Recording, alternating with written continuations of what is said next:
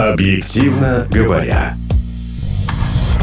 Ольга Жукова – генеральный директор Московского концертного зала «Зарядье», который до сих пор был одной из ключевых концертных площадок города, а теперь еще ключевее, благодаря появившемуся здесь органу. Вообще органы, как и президенты, всегда проходят церемонию инаугурации, которая обычно какой-то солидный концерт. Но в «Зарядье» придумали историю феерическую. Представьте, на протяжении 24 часов 24 ведущих органиста, приехавших в Москву, сменяя друг друга, посвящают новый орган в должность. Впрочем, почему только сейчас, где орган был раньше? И кого, кроме органистов, нам вскоре ждать в Москве? И как зарядье борется за мировых звезд с конкурентами? И вообще, концертный зал – дело прибыльное? Пусть Ольга Жукова сама расскажет.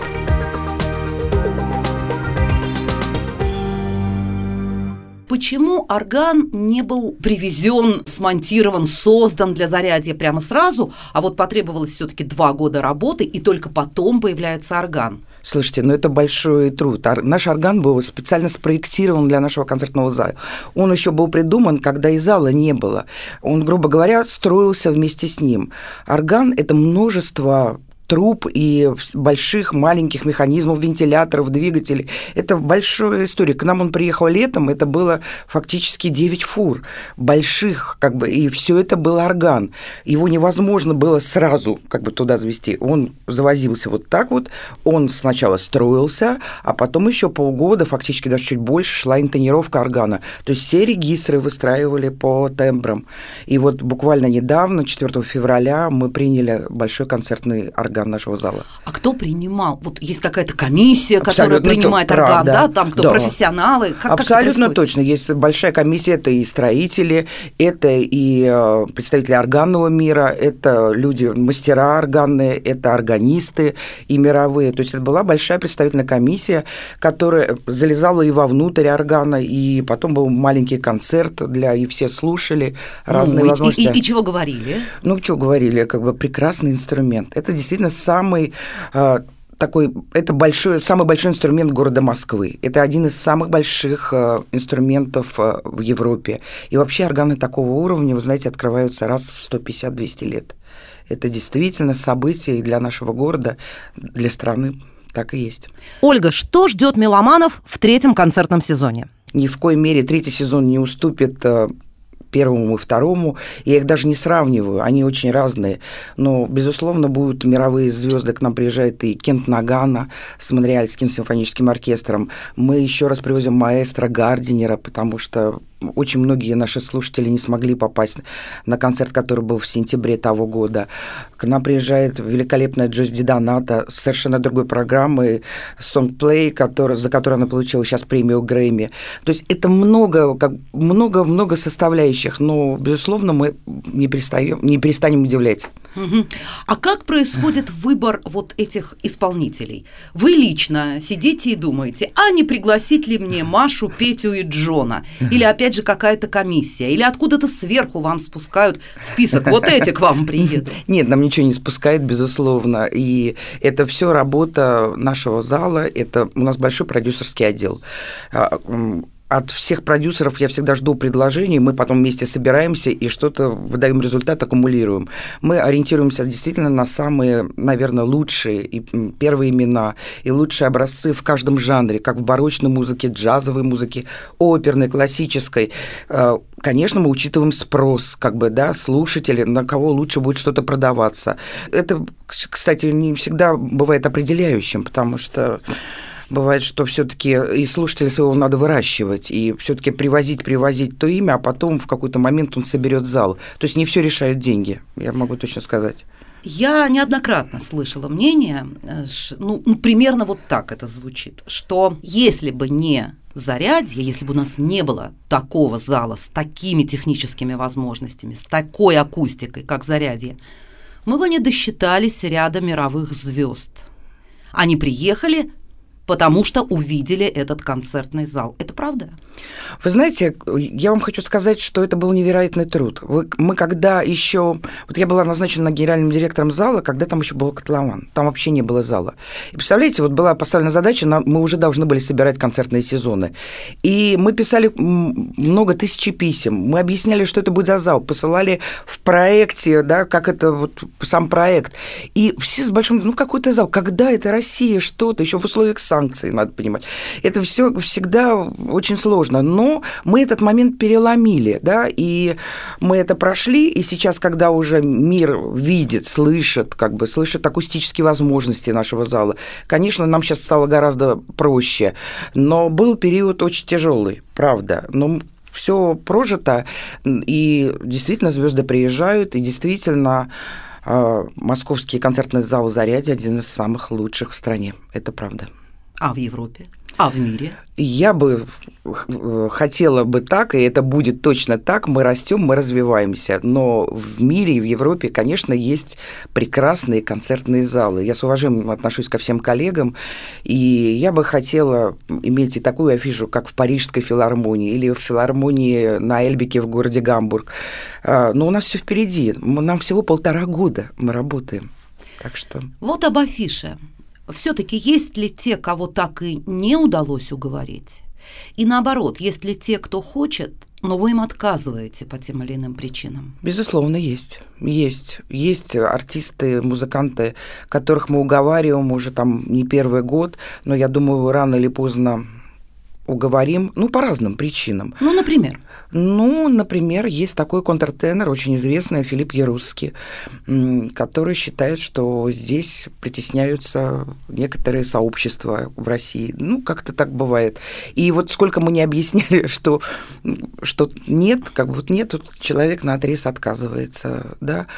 А есть целый пласт э, музыкантов, э, которые хотят, безусловно, выступить в этом зале, но мы не берем их по соображениям э, жанровым, потому что для нас, безусловно, самое главное все равно это классический жанр, это филармоническая музыка, это вот такие высокие образцы такой академической. Это может быть и, и джазовая музыка, но это будет вот в этом стиле.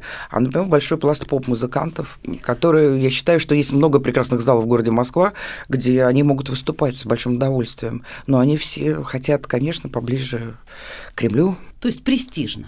Престижно, безусловно. Еще все помнят э, ту Россию, которая стояла на этом месте, где стоит наш прекрасный концертный зал, где, в общем, выступали все музыканты, разговорные жанры. Вы прекрасно это помните. Это все было. И все думаю, что здесь должна быть какая-то преемственность. Ну, и я благодарна нашему городу, мэру нашему, потому что это была вот эта позиция города, что этот зал с этой акустикой создан именно для музыки классической. А было ли такое, что вы не смогли удовлетворить техническим требованиям?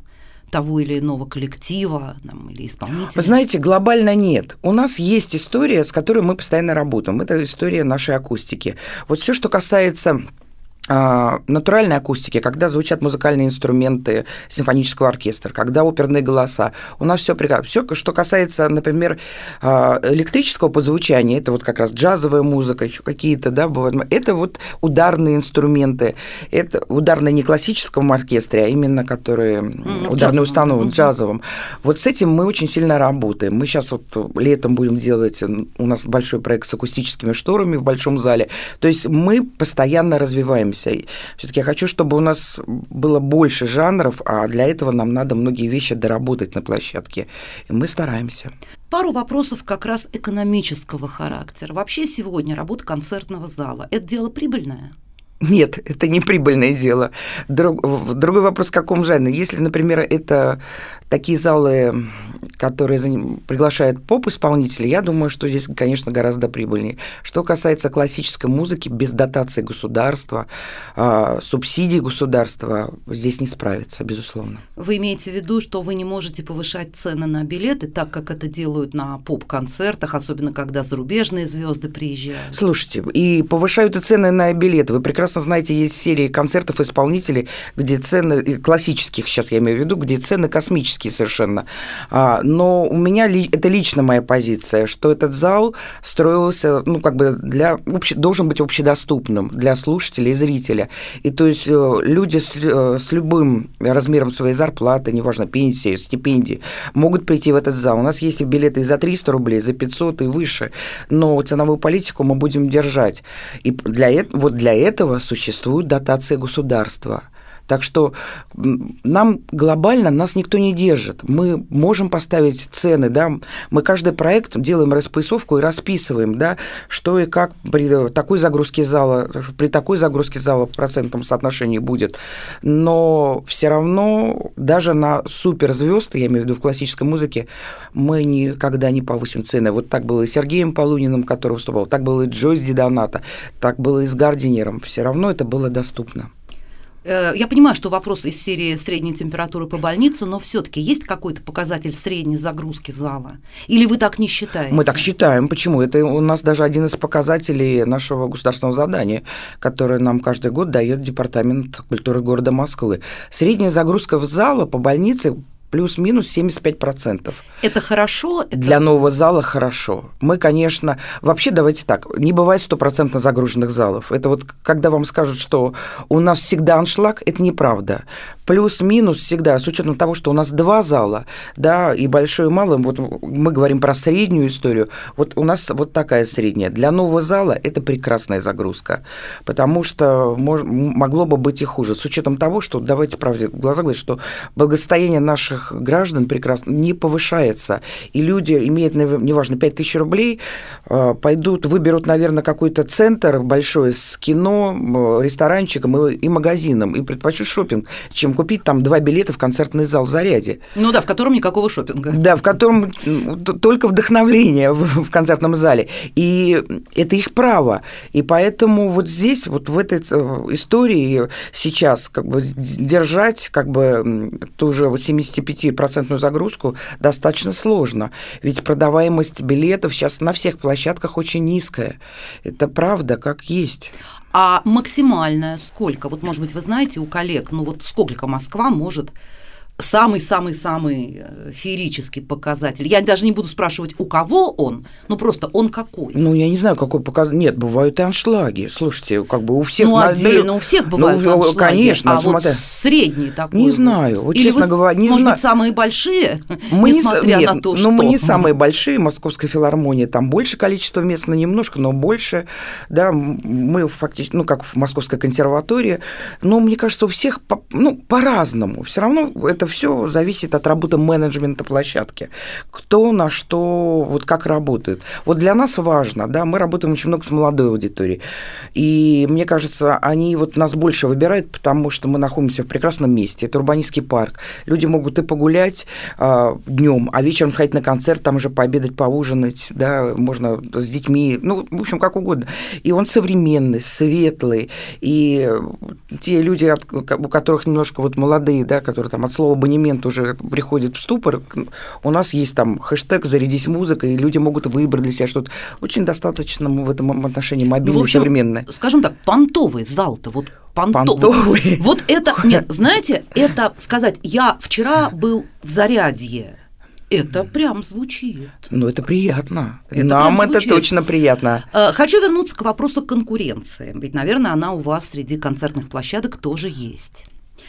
А скажите, как она происходит? Вот, предположим, там зажглась какая-то звезда или, ну, знаете, там в тренде, то, что угу. называется, вот какой-нибудь там Джон Иванович, которого все хотят заполучить. И как вы друг с другом боретесь? Вот есть вы, есть дом музыки, есть ну масса да, э, площадок.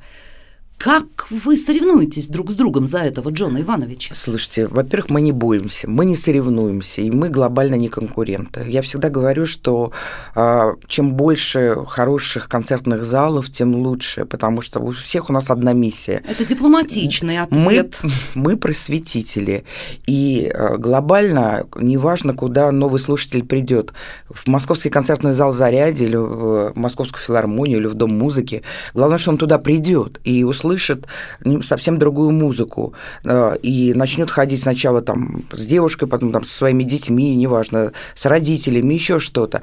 И э, соревнований здесь нет. И каждый, вот как такой Джон Иванович, а каждый выбирает для себя сам. То мы, мы с коллегами не обсуждаем Вы это. хотите сказать, что у вас ни разу не уводили кого-то, кого вы хотели, а по тем или иным причинам он ушел на другую площадку. Бывают такие случаи, но это я не называю, вот, да, есть э, коллективы, например, музыканты, которые привыкли с годами выступать на той или иной площадке. Ну, в Кремлевском дворце, например. Ну, например, в Кремлевском дворце или там в Московской консерватории.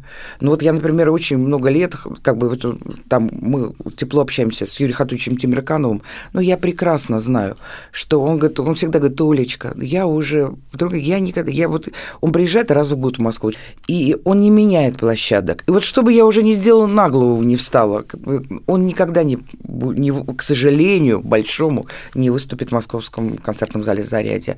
Ну, как есть. Так что вот здесь вот, вот такая история. Но глобально мы все равно все коллеги работаем в одном поле. Э, бывало такое, ну вот, например, с э, рок-исполнителями, поп-исполнителями сплошь и рядом, когда выбирается одна площадка, потом продюсеры переигрывают все, потому что есть площадка побольше. Нет, это вот нас это не касается, потому что вот у нас там 1600 мест. Это оптимальный размер площадки для классической музыки, потому что так как у нас идут проекты связаны только такого же, таких жанров, у нас вот такого как бы побольше, поменьше, у нас этого нет, потому что здесь совершенно другая аура, здесь акустические условия, здесь... И это вот ровно то оптимальное количество зрителей, публики, которое нужно для э, классического концерта. Тем более у нас зал выстроен амфитеатром, да, люди кто хочет, может в лицо там дирижеру смотреть, музыкантам. Кто-то садится на самый верх, это совсем меломаны, потому что известно, что звук самый лучший соединяется там, долетает именно туда. Все по-разному, так что у нас таких моментов нет. У вас есть такая не очень характерная, в общем, для российских концертных залов история, как э, ряды, которые как бы сзади оркестра, да, то есть да, те люди, которые сидят бличер, и смотрят да, да, в, да. в спину. Э, работает эта история? Работает. Во-первых, эти билеты, я как бы сразу на всякий случай, если кто не знает, скажу, что они самые недорогие. Вот если вот даже вот за минимальные деньги вот можно сесть туда. Они, конечно, с точки зрения акустики и с точки зрения то, что ты слышишь, не самое лучшее, потому что звук уходит туда а до тебя, но с точки, ну, звук не, совсем не долетает, я честно скажу, но с точки зрения драматической, с точки зрения, как ты видишь э, всю то, что происходит на сцене, как бы, это, наверное, одни из лучших мест, потому что там такие, там есть у нас характерные майстер, как, например, майстер Тодор Куриндис или майстер Гергиев, за которыми просто интересно наблюдать, как они работают. И вот как раз молодые люди предпочитают туда садиться. Скажите, орган это финальная точка зарядья или все-таки ждет что-то еще?